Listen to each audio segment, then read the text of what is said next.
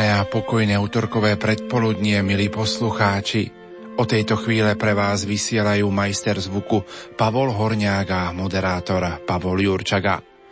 Už o chvíľu vám ponúkneme priamy prenos zádušnej svetej liturgie a pohrebných obradov za emeritného prešovského biskupa Monsignora Jána Hírku z katedrály svätého Jána Krstiteľa v Prešove. Spomínané pohrebné obrady sa začnú panichídou, ktorú bude viesť eparchiálny košický biskup Vladika Milan Chautur, no a potom bude pokračovať svetá liturgia v cirkevnoslovanskom jazyku, ktorej bude predsedať Vladika Ján Babiak, prešovský arcibiskup a metropolita. Poďme si, milí poslucháči, v krátkosti priblížiť životopis emeritného otca biskupa Monsignora Jána Hirku. Slovo má kolega Jan Krupa. Monsignor Jan Hirka sa narodil 16. novembra 1923 v Abranovciach pri Prešove. Teológiu študoval na Vysokej škole bohosloveckej v Prešove a neskôr na Teologickej fakulte Karlovej univerzity v Prahe. Kňazku vysviacku prijal 31. júna 1949 z rúk biskupa Vasilia Hopka. Ako kaplán v Ľutine pôsobil v rokoch 1949 až 1950. Po násilnej likvidácii grécko-katolíckej cirkvi v roku 1950 bol mimo pastorácie a pracoval ako stavebný robotník v Trenčíne. V roku 1952 ho zatkli a odsúdili na 3 roky väzenia. Po amnestii pracoval ako robotník v Brezne. O tri roky neskôr bol opäť zatknutý a najvyšším súdom v Prahe odsúdený na 2,5 roka väzenia a nútené práce v uholných baniach v Rtýni a pod Krkonoší. Na slobodu ho prepustili v roku 1958 a znovu pracoval ako robotník v Brezne. V roku 1968 sa stal správcom farnosti a dekanom v Prešove.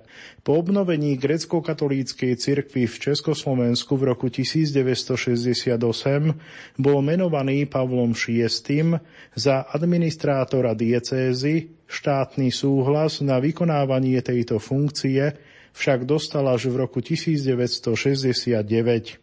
O 9 rokov neskôr, teda v roku 1978, bol menovaný za pápežského preláta. Za biskupa bol menovaný 21.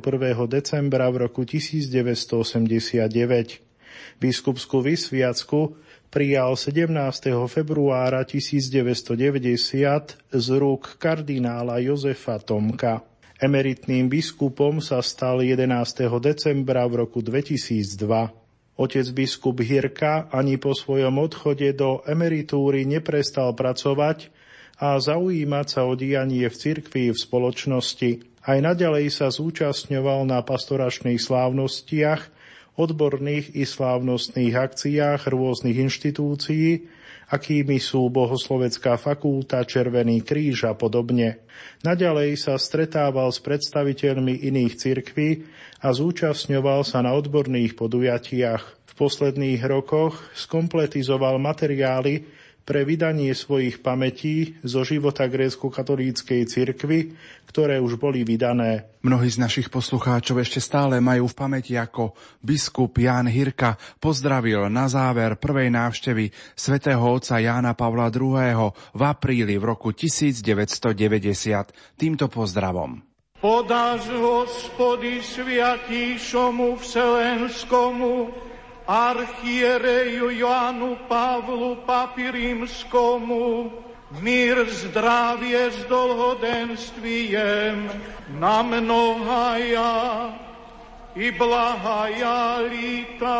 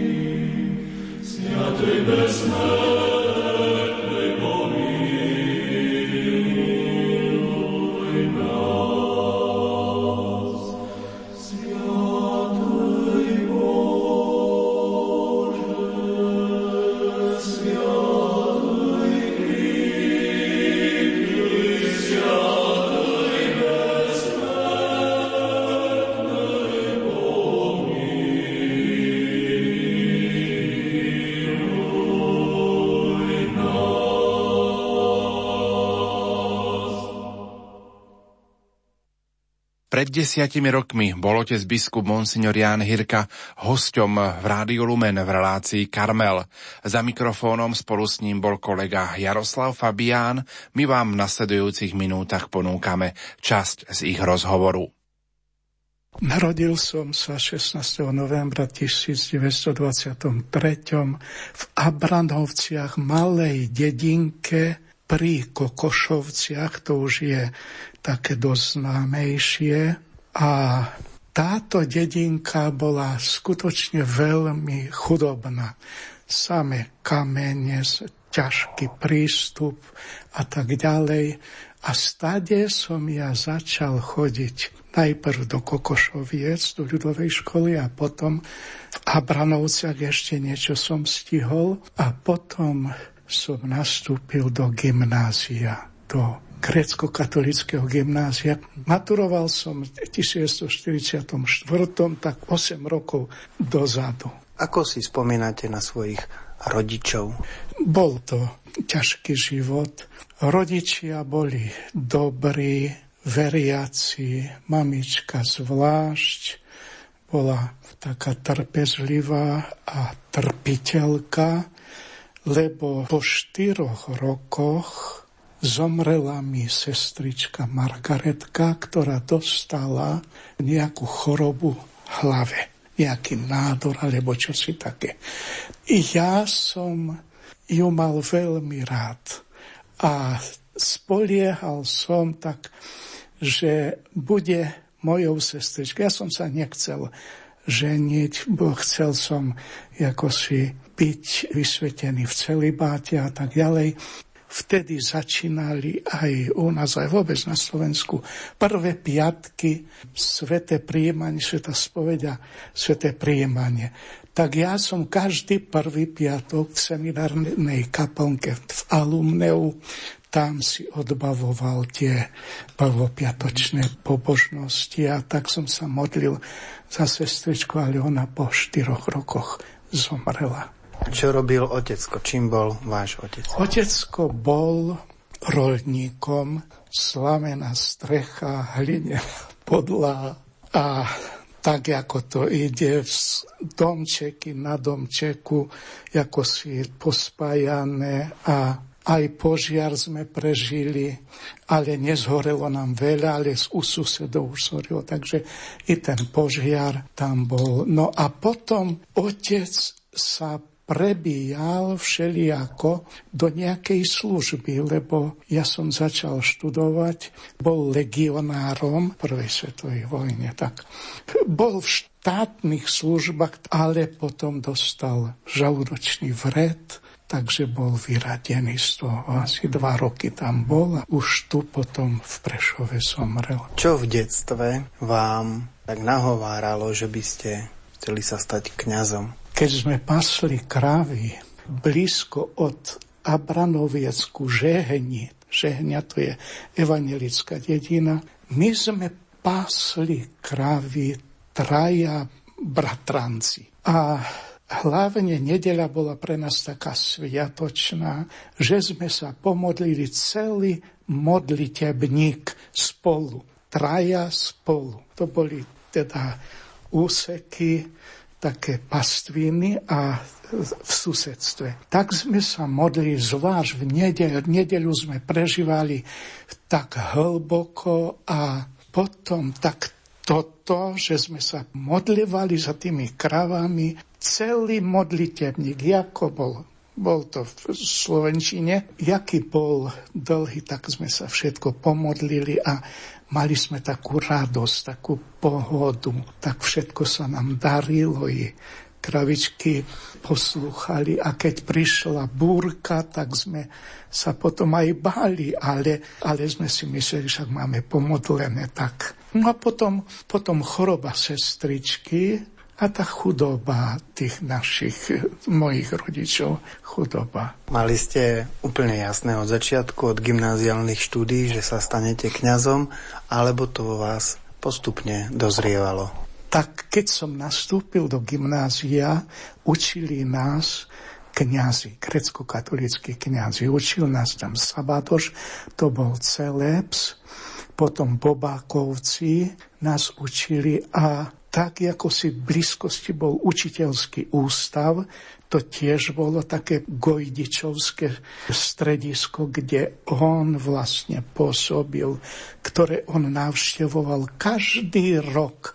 Už v prvej triede gymnázia prišiel nás navštíviť dvakrát do internátu a ja sa pamätám, že mňa tak objal, ako si objal. Tá, I toto som si chránil, ako si tak až do dnešných čias. Potom väčšinou kňazi, teda profesori boli kňazi, grecko-katolícky boli ženatí a bývali tam v Prešove a starali sa o nás. Mali sme marianskú kongregáciu, tak to vtedy to bolo také, ako si po všetkých školách, stredných školách marianské kongregácia úcta k Pane Márii a tým ideálom marianským takto.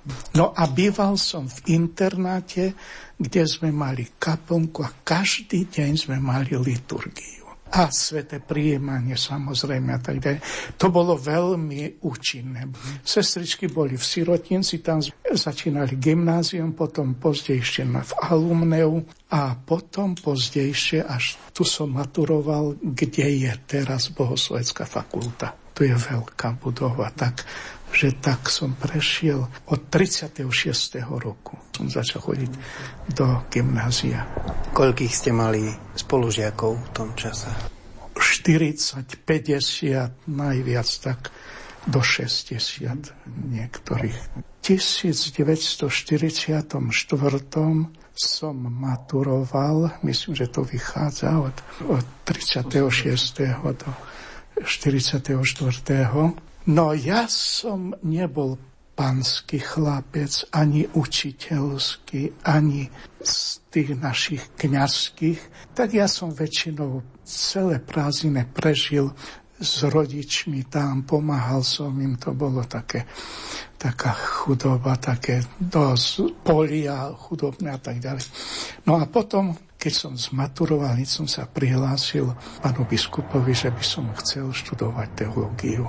A tak som nastúpil v 44. to 45. už prichádzal, blížila sa fronta, nedokončili sme tú prvú triedu, lebo prišli ruské vojska, nemecké vojska, Nemci utekali a tak ďalej v 44. 45. Takže to som nedokončil a ja som bol taký, si len sa dostať čím skôr do Prahy študovať. Ja som chcel študovať v Prahe. Neviem prečo, ani ako zdôvodniť tak nemal som tam nikoho, ale vtedy, práve v 45.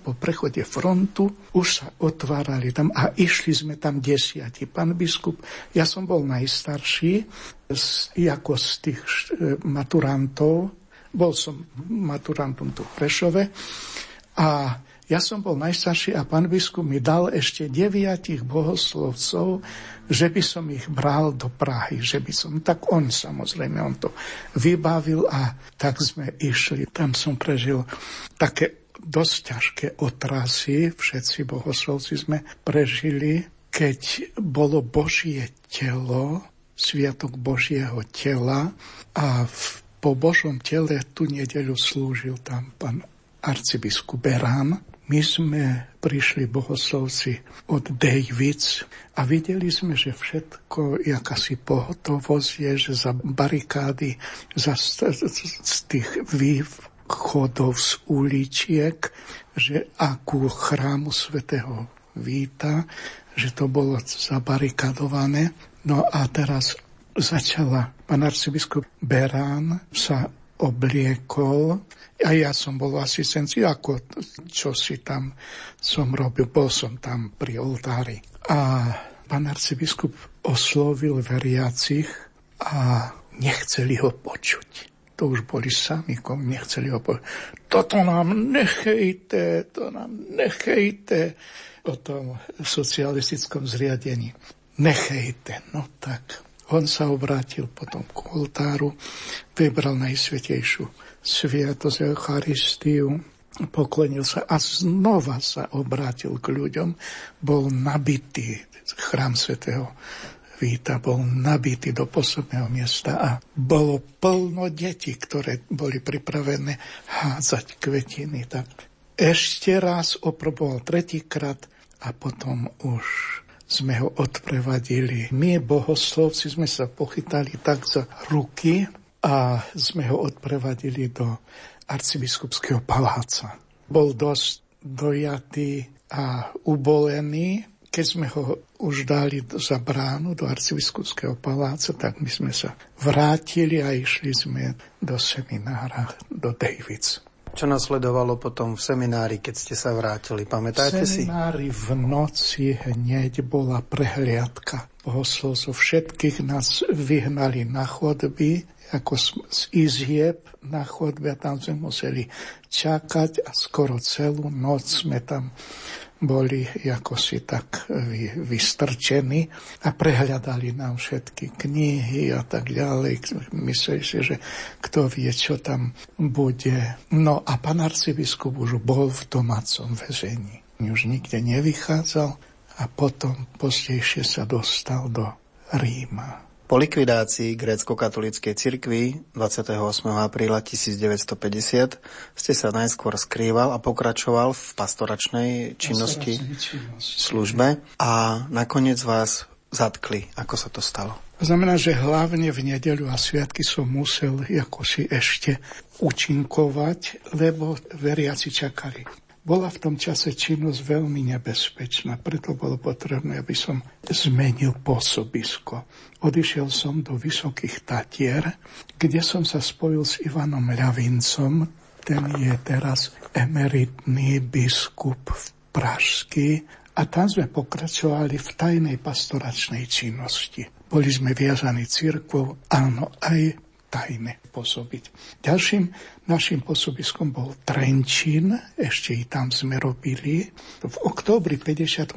som prišiel do Prešova, ale tu ma tajná bezpečnosť vystupovala a dňa 22. oktobra 52 som bol zatknutý. Bol som tu u svojho bratranca, ktorý bol mesiárom Prešove a moja teta z Meretic otcová sestra prišla ma navštíviť a v tom prišli, vtrali títo eštebaci. Ten jeden, ktorý prišiel prvý do, otváral oči, tak čo vy tu robíte? Musím vás predviesť a, a tak ďalej. Tak to bolo tak po obede pred večerom. Tak ma predviedol na EŠTB autom. Bol to veľmi dobrý človek pracoval v tlačiarni, dokelské tlačiarne, alebo aké to tam boli.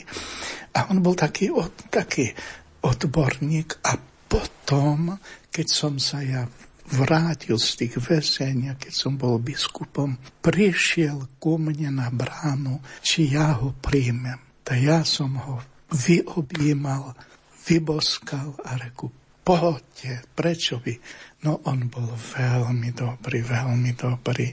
Vy ste vo vyšetrovacej väzbe, potom boli 6 mesiacov a nakoniec ste boli odsúdení.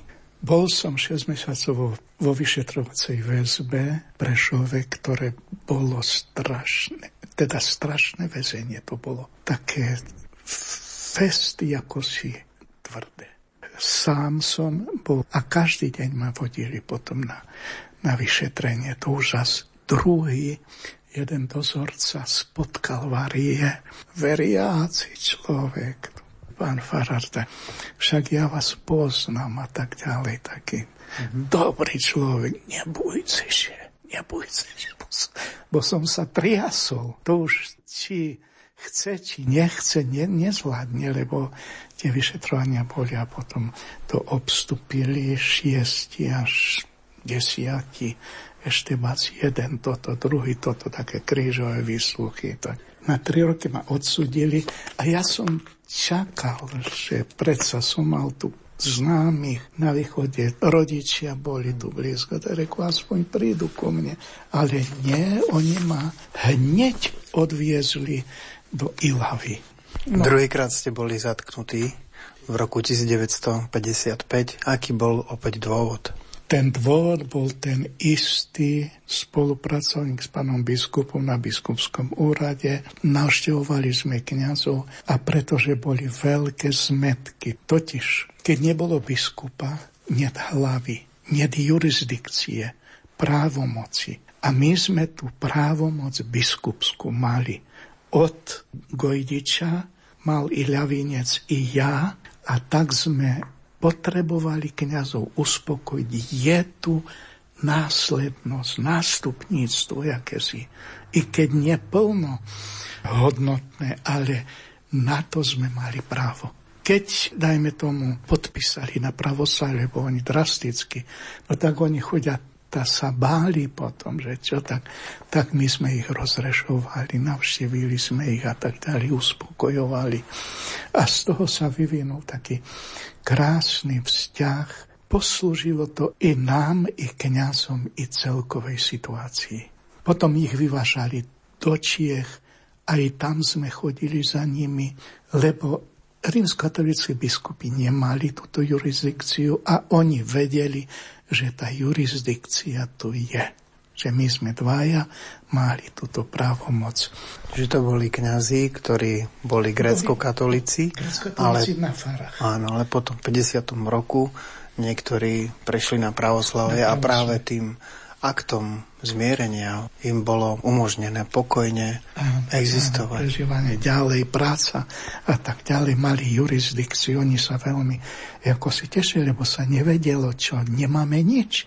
Biskupov dvoch sme mali a nedani jedného. Vážení poslucháči, s naším dnešným hostom, emeritným biskupom, monsnierom Jánom Hirkom z Prešova, sme doteraz prešli jedno z najťažších období nielen jeho života, ale i celej grécko-katolíckej cirkvi na Slovensku. Po roku 1968 sa situácia obrátila a priniesla aj zásadné zmeny.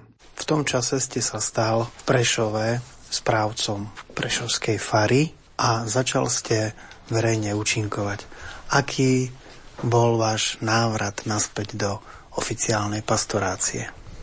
Tak, to bola radosť z jednej strany, ale starosť veľká. Situácia bola veľmi ťažká, bol veľký nedostatok kniazov a tí, čo boli v službe, mali väčšinou podlomené zdravie, zväzení, ja som bol takmer denne na cestách. Bol som ordinár ad interim, dočasný ordinár, dočasný správca celého biskupstva v Čechách, na Morave, na Slovensku. Na pomoci mi bol pán biskup Hopko. Doktor Hopko sa vrátil po ťažkom väzení v Čechách prišiel do Prešova a až do 23. júla 76 tak vykonal biskupské svetenia, vykonal biskupské funkcie, kniažské posviacky chrámu a tak ďalej. Prišiel rok 1989 a v decembri dekrét, v ktorom vás svätý Otec vymenoval za biskupa. No to veľká radosť z jednej strany, ale nemal som ani skúsenosti, ani vedomosti. Ale potom som sa spojil s kardinálom Tomkom, tak potom ma kardinál Tomko 17. februára vysvetil. Vy ste bol vlastne prvým biskupom v postkomunistickom svete, ktorý bol na vlastnom území vysvetený. Ako začala vaša služba v skutočnosti? Aká bola reakcia na to, že ste biskupom, aké boli vaše prvé pastoračné kroky biskupské? Moje pastoračné kroky boli veľmi, možno povedať, skromné, lebo nemal som skúsenosti rezidenciu, nemal som spolupracovníkov. Až potom pozdejšie som nútil niektorých kňazov, musíte ísť študovať, ja potrebujem odborníkov, ktorí by mi radili a ktorí by, lebo církev je církev, to nemôžno len tak na, na vonok, ale musia byť odborníci, aby sa neporobili nejaké chyby. No a tak kniazy si dali povedať, začali študovať v Bratislave, v Prahe a tak ďalej. Začalo to fungovať to prešovské biskupstvo. Moja rezidencia bola s rodičmi na Oktobrovej ulici. Tam bol dvojizbový byt, maličky. S rodičmi som tam bol a tam sme sa stretávali, lebo ešte sme nemali. Potom ale uvoľnila sa farská budova, tak sme sa tam nasťahovali, ešte bol, bol tam aj kňaz, aj otec Bumbera tam bol, to bol aj dobrý, taký dobrý verus i verný Izraelita. Tak on tam býval istý čas, tam bol aj babiak kaplánom a Bumbera bol dosť fundovaný. On mal plné teologické štúdia bratislavské, takže vydali sme pastierský list a začali sme pracovať. 7. rozhlasové duchovné cvičenia s Vladikom Cyrilom Vasilom. Pane, tvoj hrob je nádejou sveta. Na tomto prázdnom hrobe, ktorý svedčí o tvojom zmrtvých staní, buduje cirkev celú svoju vieru. Nauč nás, Pane, neustále zdokonalovať vieru v Tvoje zmrtvých stanie, lebo v ňom je ukryté aj naše zmrtvých stanie. Príď, Pane. Príď, Pane Ježišu. K nadchádzajúcim veľkonočným sviatkom vám z Rádia Lumen prajeme veľa radosti a nádeje, prameniacej z veľkonočného rána. Nech vzkriesený pán vstane aj vo vašom srdci a jeho vykupiteľské dielo posilní vašu nádej pre väčší život. Požehnané veľkonočné sviatky v spoločnosti Rádia Lumen. Ďakujeme za vašu priazeň.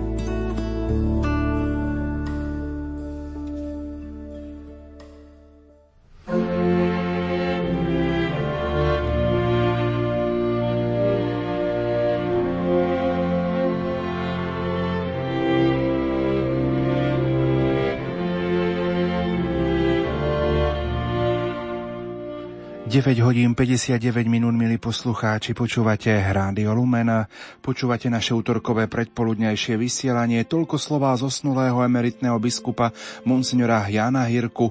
Už o chvíľu ponúkneme priamy prenos zádušnej svetej liturgie a pohrebných obradov za emeritného prešovského biskupa z katedrály svätého Jána Krstiteľa v Prešove. Pohrebné obrady sa začnú panichídou, ktorú bude viesť košický eparchiálny biskup Vladika Milan Chautur, svetú liturgiu v cirkevnoslovanskom jazyku a pohrebné obrady v slovenskom jazyku bude viesť prešovský arcibiskup metropolita Vladika Jan Babiak. Spieva skupina zboru svätého Romana Sládkopevca z grecko-katolického kňazského seminára blahoslaveného biskupa Pavla Petra Gojdiča v Prešove. Diriguje Tomáš Pecúch a kantorom je Tomáš Leško. Technicky v tejto chvíli spolupracujú Jaroslav Fabián, Stanislav Sabol a Pavol Horňák. No a za všetkých vám ničím nerušené počúvanie praje moderátor Pavol Jurčaga. Odpočinutie večné